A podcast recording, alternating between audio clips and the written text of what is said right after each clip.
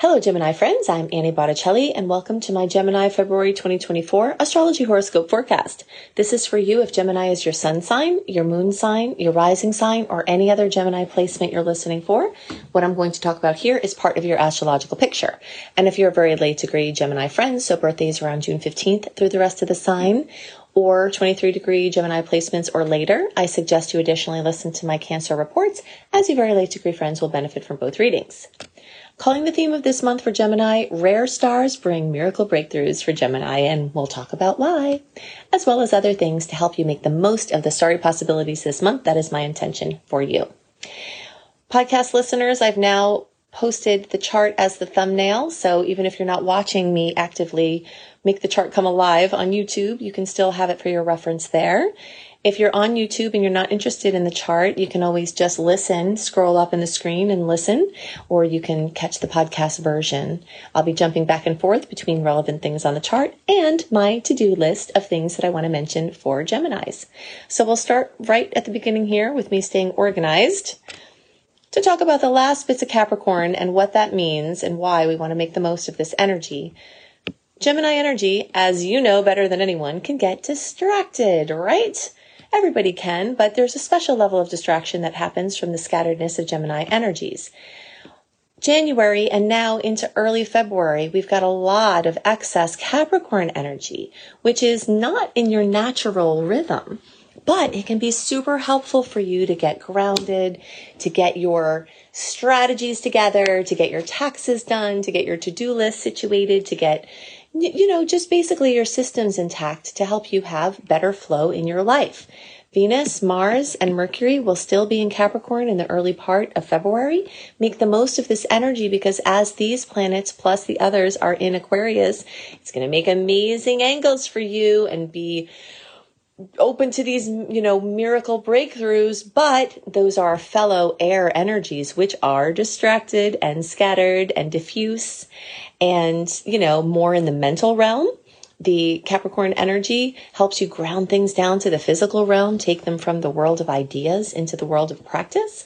And so you really want to make the most of that energy because Aquarius will lead to Pisces, will lead to Aries, and none of those energies are, um, are super grounded or focused. Okay. So we've got a while coming of more distractions. So you want to make the most of this energy while you have it.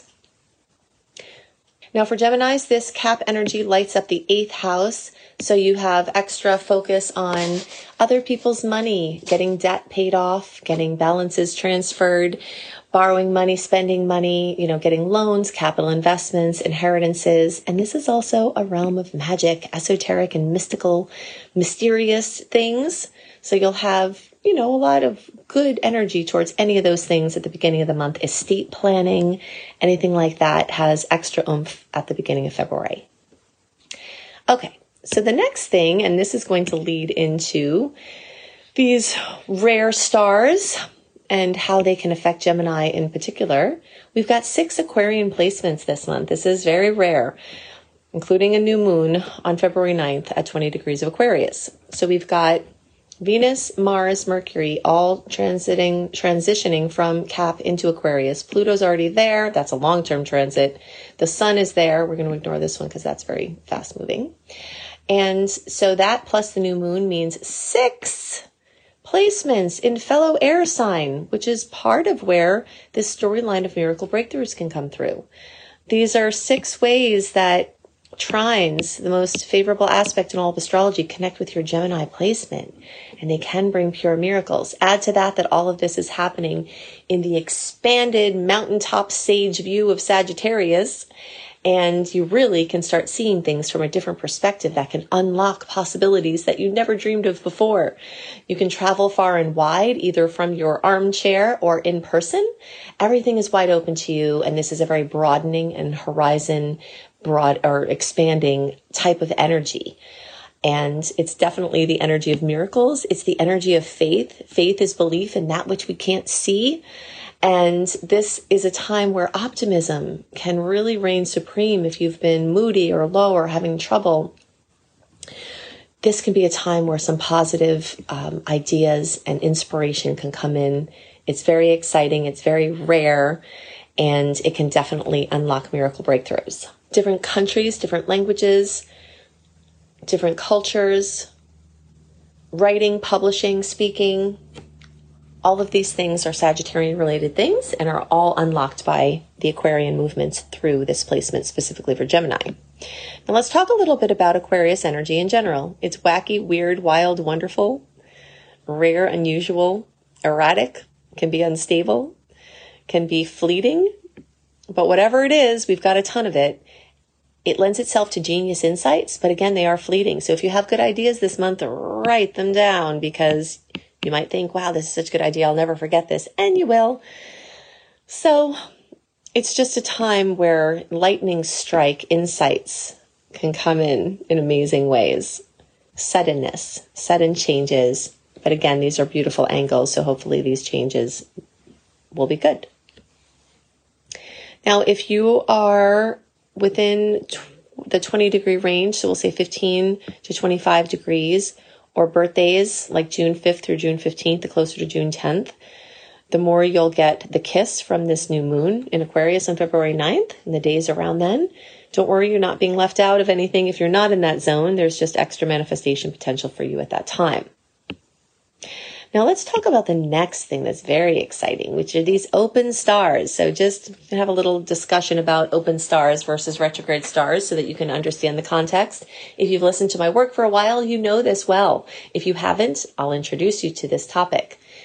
Personal planets, which are the ones closest to us, Venus, Mars, Mercury, can go retrograde. Retrograde is when it looks like in the orbit of the planet from our perspective on the earth, that it's going backwards in its orbit, but it's not. But it brings this phenomena of things breaking down, communications breaking down, appliances and electronics breaking down, inward and backward, cloudy, difficult to schedule, confusing times where you can't see more than one step ahead of you.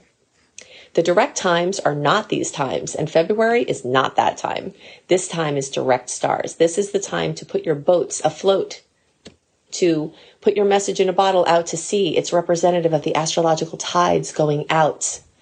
And anything you want to travel far and wide, what you put out at this time has a chance to go further and wider. So you want to take advantage of this because we will have a very murky end of the year with Mars retrograde added to our, you know, rhythm of Mercury retrogrades. And that's a long retrograde process. Um, if you want my whole 2024 retrograde calendar that shows you the open stars versus the retrograde stars and helps you understand what to align with which period.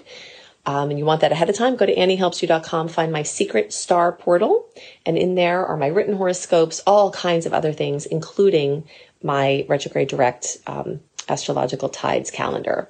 But for our purposes here, I can give you the dates that are nearby here and that are relevant. January 21st through March 20th, we've got free from personal planet retrogrades and their shadow periods. Now, we've got another big thing to add to this.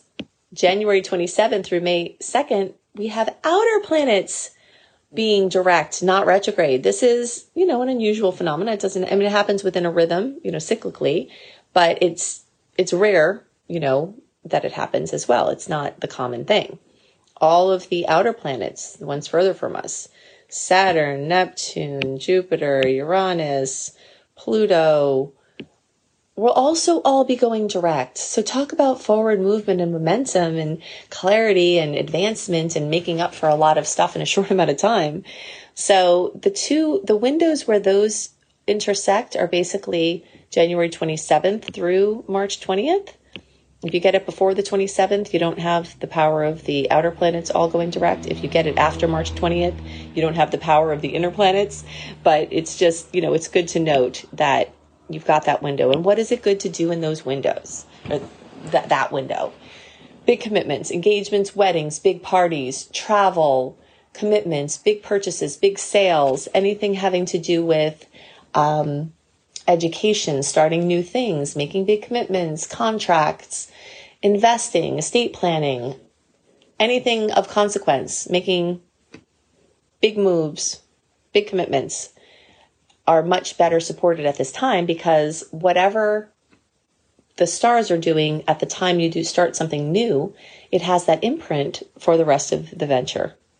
So if you lock in these forward moving stars, then whatever you're doing, you'll have this imprint of forward moving energy for the whole life of the project or the experience. Okay, so this is exciting, it's rare, and itself can also add to the miracle breakthroughs, even though all of the signs will be experiencing this.